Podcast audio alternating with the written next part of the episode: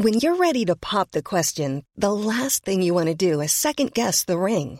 At Bluenile.com, you can design a one of a kind ring with the ease and convenience of shopping online. Choose your diamond and setting. When you find the one, you'll get it delivered right to your door. Go to Bluenile.com and use promo code LISTEN to get $50 off your purchase of $500 or more. That's code LISTEN at Bluenile.com for $50 off your purchase. Bluenile.com code LISTEN. Ryan Reynolds here from Mint Mobile. With the price of just about everything going up during inflation, we thought we'd bring our prices down.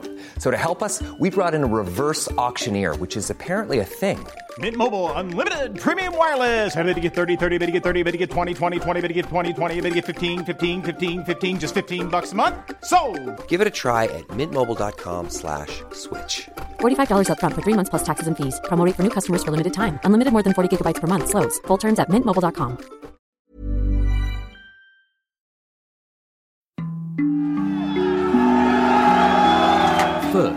they'd asked to be let in.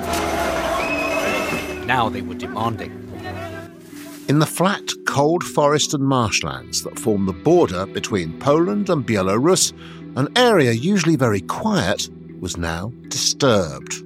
Around midday, migrants on the Belarusian side of the border started throwing stones and rocks and branches, and all chaos has broken out. The uh, Polish forces have responded with water, but also with gas. It's quite difficult to breathe. For the would be migrants, it was all about seeking a new, better life in the West. For at least one of the two neighbouring countries, it was all about Cold War by proxy. There is no doubt now that this has been really actively encouraged by the Belarusian authorities. Our guys are helping the migrants get into the Polish territory. It's perfectly possible. I think that's absolutely possible. Maybe someone helped them. I won't even look into this. Now, as the makeshift forest camps have been cleared, thousands are being housed in temporary shelter and hundreds are being repatriated. So, what have we learned from the latest migrant crisis? You're listening to Stories of Our Times, the Times of the Sunday Times. I'm David Aaronovitch. Today, when migration becomes a weapon.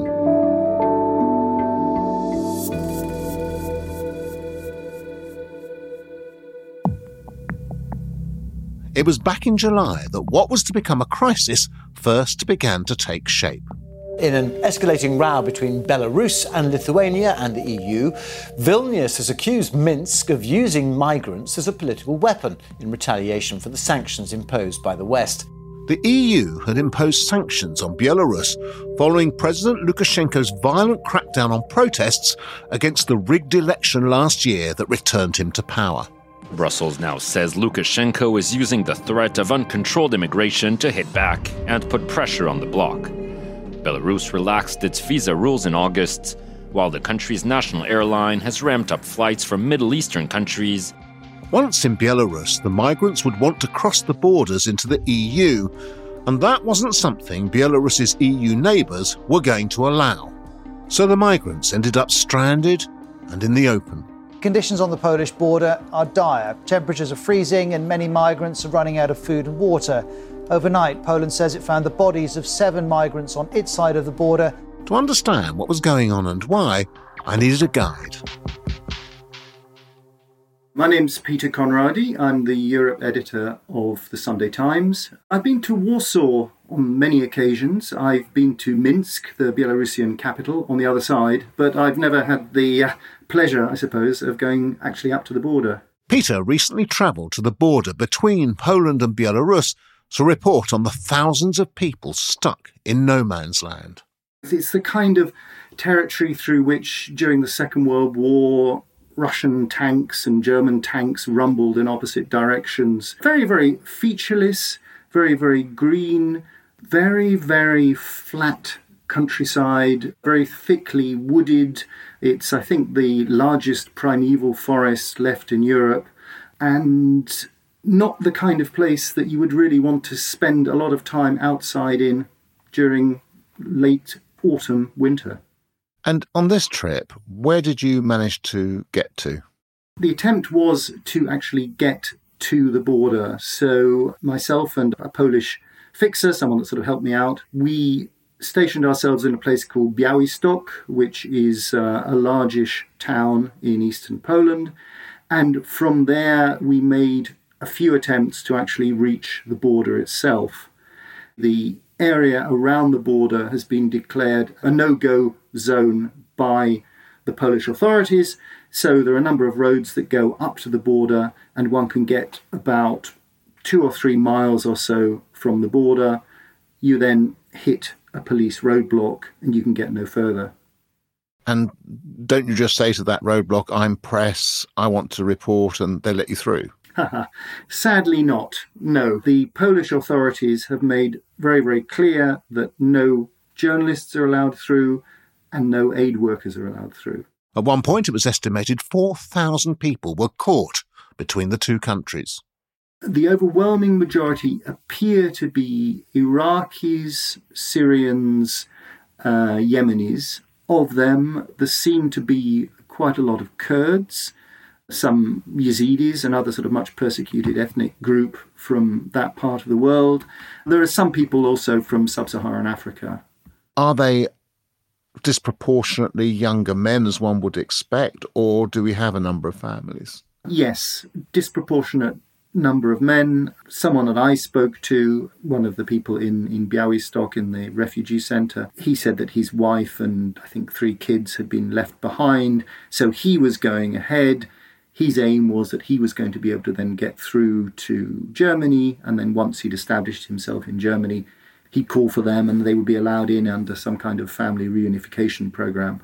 That being said, there were some women there, there were some some children there, but I would say probably very, very rough estimate, probably 60, 70% youngish male. Now, do we know whether they follow the pattern which we've talked about before on this program, which is they pay some money to people smugglers, maybe masquerading as travel agents in somewhere like Istanbul, get on a flight to Minsk or somewhere else, and then are driven by their smugglers up to the border. Is that broadly how it happens? I was talking to a 34 year old Yazidi gentleman who was in the camp in Białystok in eastern Poland. And I asked him how he got there. And he, first of all, went on the internet and he found someone offering almost like package tour from Istanbul to Minsk with the promise of sort of further travel onwards to Germany, which is, I think, where he particularly wanted to go. So he made his way from his home in, in northern Iraq, went to Istanbul, got on a plane. He was a little bit vague about which kind of plane it was or who the operator of the plane was. It was explained to me, the person who was interpreting for me, that he was actually illiterate, this guy, and so he couldn't read huh. read the insignia on the side of the plane. But then when the guy said to him, okay, well, what, my interpreter said to him, well, what kind of announcements did they make on the plane? And he said, what was the first language that they announced in? And he, you know, he recognized English and he also said it was a language that sounded like Russian. I think that was possibly a Belarusian plane that took him there. And so essentially, people would pay, I think, something like $3,000 or so, so probably about £2,500, to be flown from Istanbul or maybe from Baghdad or maybe from Damascus to Minsk. When they arrived in Minsk, he said they were given a night's accommodation in some kind of a fairly sleazy hotel, and then they were told the border is in that direction. You're on your own now, mate. Get a taxi. Huh. It's not clear how much he paid for that taxi. Belarus is a fairly poor country, so probably wouldn't cost him a huge amount of money. And then they arrived at the border, got out of the taxi, and that was it.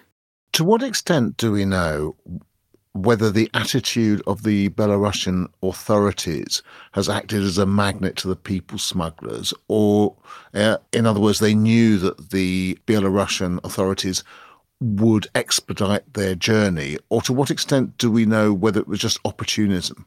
It is very difficult to know how or why precisely it started, but I think there is no doubt now that this has been really actively encouraged by the Belarusian authorities because there wouldn't be this flow of people coming to Minsk if it wasn't with the connivance of the Belarusian authorities. Belarus, one should bear in mind, is a very authoritarian country. They control everything and they are I think not only turning a blind eye to this, but they're very much encouraging it.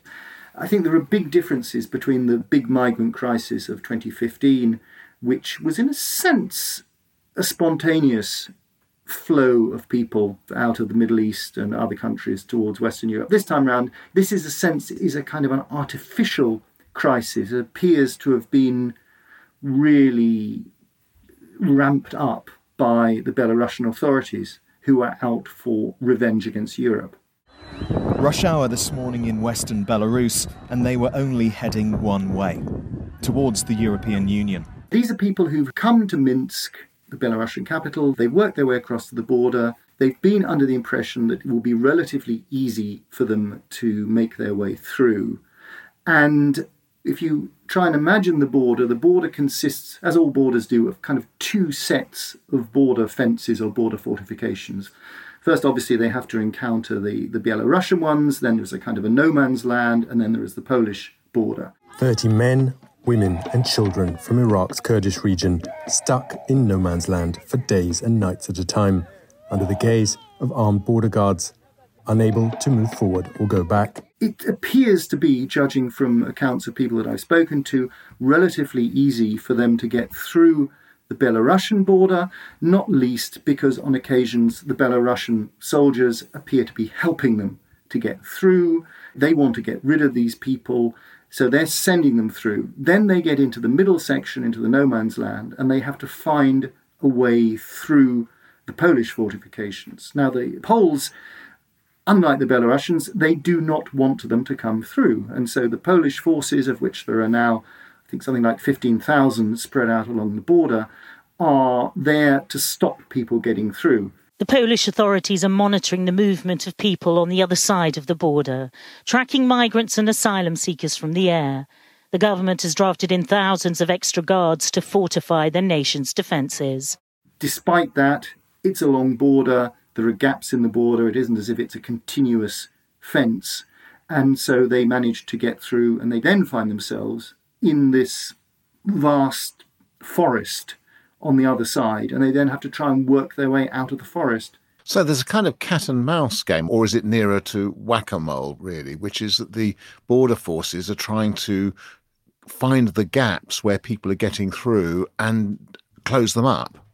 The eventual aim of the Polish authorities, and indeed of neighbouring Latvia and Lithuania, which are also facing the same issue, is to build an impregnable border defence, border wall, all the way along their border with Belarus. So nobody can get through, almost a kind of Donald Trump's dream, as it were. Because then, in a sense, if they can't come through, it's not Poland's problem, it remains Belarus's problem. Coming up, the big power row behind the plight of the migrants at the border. But first, I'm Emma Tucker, editor of the Sunday Times. It's thanks to listeners like you that we're able to provide journalism that matters. Get to the heart of the story every day with the Times and the Sunday Times. Subscribe today and enjoy one month free. Visit thetimes.co.uk forward slash stories of our times.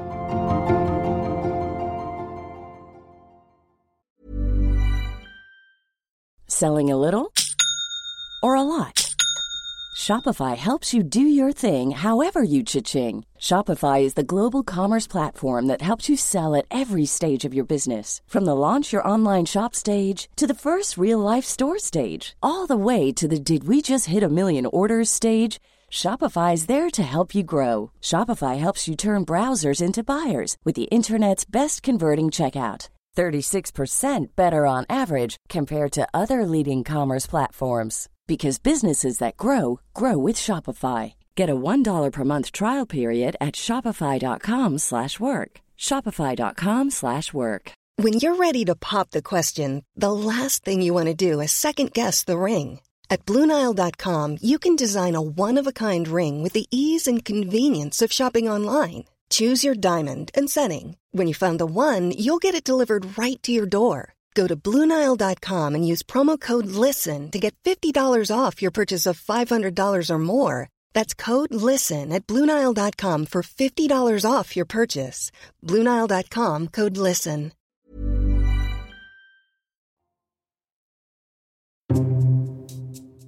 Now, let's look at the geopolitics of this, Peter.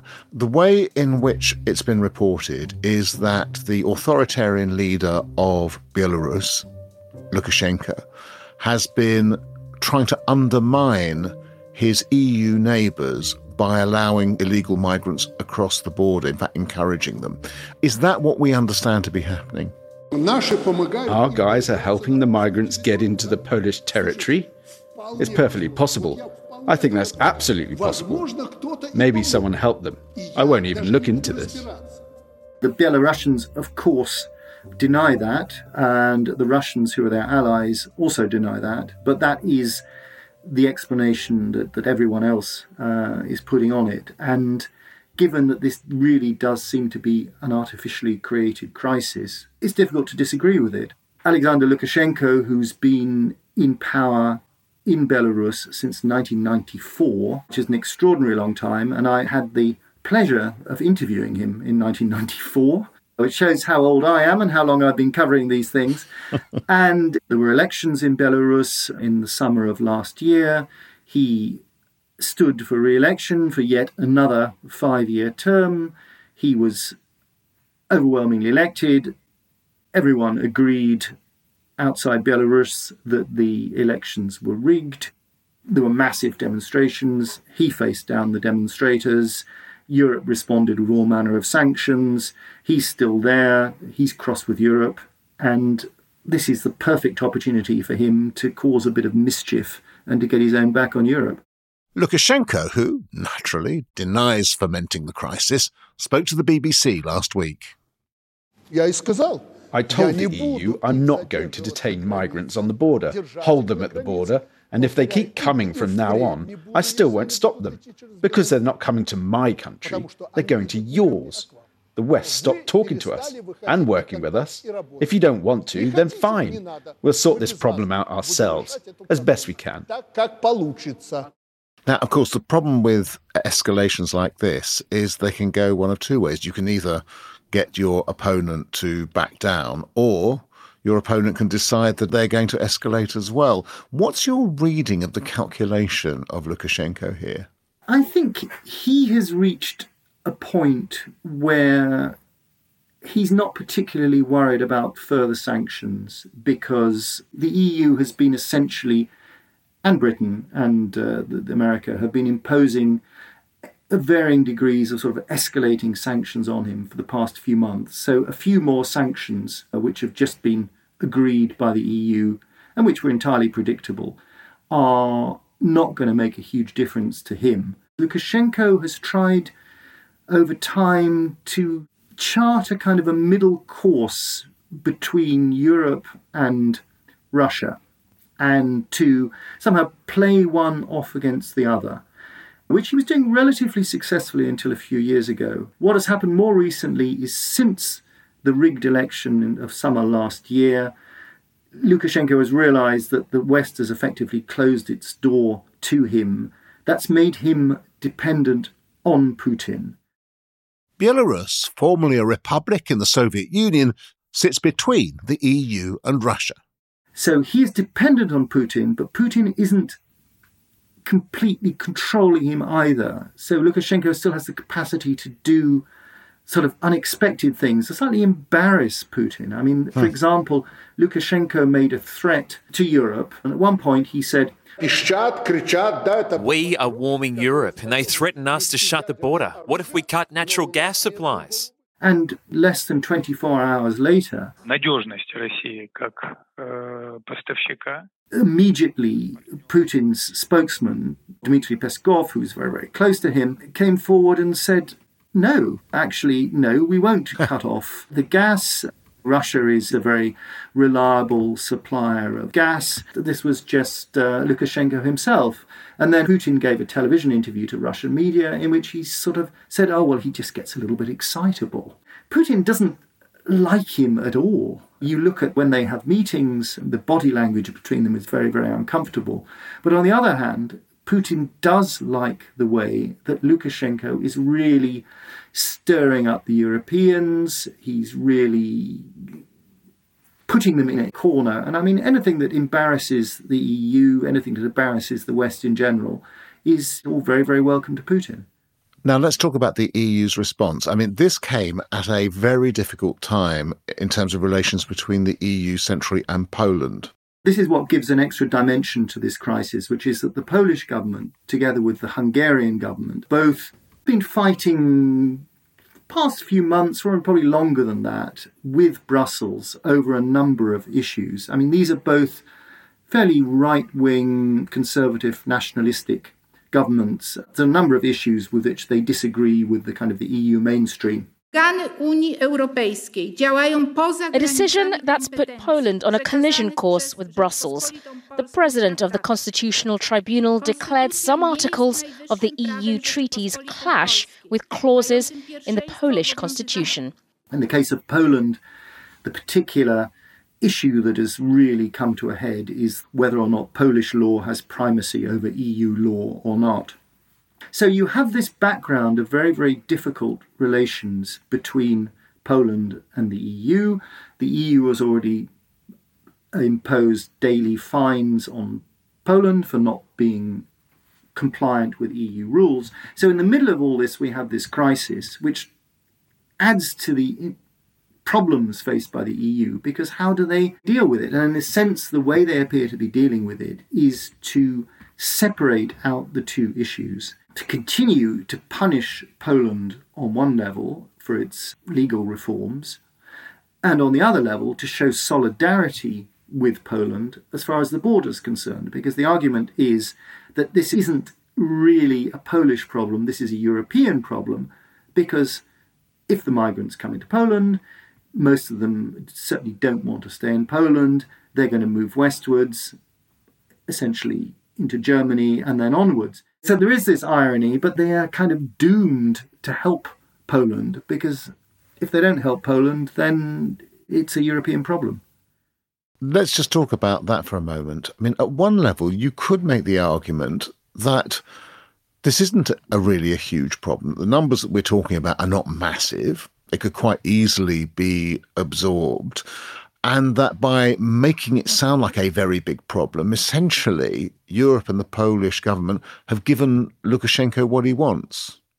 There is a sense in which they have played into Lukashenko's hands because this sense of crisis is very much what Lukashenko wants. One could also argue that in a perverse way, it's actually helping the Polish government because the Polish government likes to appear tough on law and order, it likes to appear tough on immigration. And so, therefore, by actually stopping these people from coming into Poland, that actually goes down quite well with their core voters. And it's quite interesting if one watches Polish television, as I've been doing. The state media is very, very pro government. And there is also one biggish private TV channel which is still operating, and you watch the two news broadcasts one after the other in the evening, you get a completely different view of what's going on. But if you watch Polish state television, after having seen the awful conditions at the border, one then cuts to interviews with ordinary Poles on the street, in which, when asked, Do you approve of what the government is doing? Do you approve of the hard line that they're taking? We have to help, but we have to protect our borders as well, so they do not cross and do nothing bad to us. Once they cross, we have to help the women and children, but not the men, because we don't know what they really are. Of course, a chorus of yes, of course we approve, we've got to keep these people out. While the immediate humanitarian crisis at the Polish Belarusian border has been dialed back, the Poles are still wary. On Sunday, the Polish Prime Minister tweeted that Lukashenko had launched a hybrid war against the EU and called it the greatest attempt to destabilise Europe in 30 years. So, what now? This isn't the end of the story at the border because what we've seen in the past few days is, to some extent, an easing of the situation. Uh, about 400 Iraqis were flown back from Minsk, the Belarusian capital, to Iraq. The Belarusians themselves have also moved a large number of migrants away from sort of the makeshift camp in which they were at the border. They've moved them back into a warehouse a little bit further from the border. But, you know, there are still a large number of migrants there. There have been complaints from the Poles that, again, they've been attempting to push their way through, perhaps in smaller groups than before. And given that there are all these migrants still in Belarus, they're kind of available as a sort of resource for Lukashenko. At any time he wants to ratchet the conflict up again, he can just basically pick them all up, direct them to the border, and give them a little shove. And it will lead again to a further worsening of the crisis, which will then put greater pressure on the Poles to do something. And Peter, isn't this in the end just the latest stage in the issue of ongoing extra legal migration into the EU? This is all part of a broader problem that large numbers of people still want to get from the Middle East in particular, but also from sub Saharan Africa, other poorer parts of the world, they want to get into Europe. And for the time being, it seems that this route through Belarus will have been closed off. But that doesn't mean to say that people are going to stop coming. Huge numbers of people are still coming through the Mediterranean routes into southern Europe, continuing to push their way up towards more affluent parts of northern Europe. So, this is something that from time to time, one route will open, that route will perhaps close again. But this is something that is going to go on and on. And of those people, some will want to stay in the EU, particularly in Germany. Some of them, for various reasons, will want to continue westwards and come to Britain.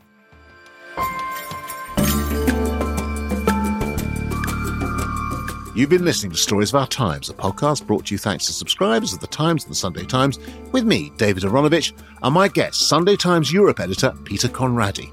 You can read more of Peter's work at thetimes.co.uk or in print on Sundays. The producer was Edward Drummond, the executive producer is Kate Ford, and sound design was by Tom Birchall. If you have a story you think we should be covering, an idea for a future episode, or thoughts on what you've just heard, send us an email to storiesourtimes at times.co.uk. We really do read them. See you tomorrow.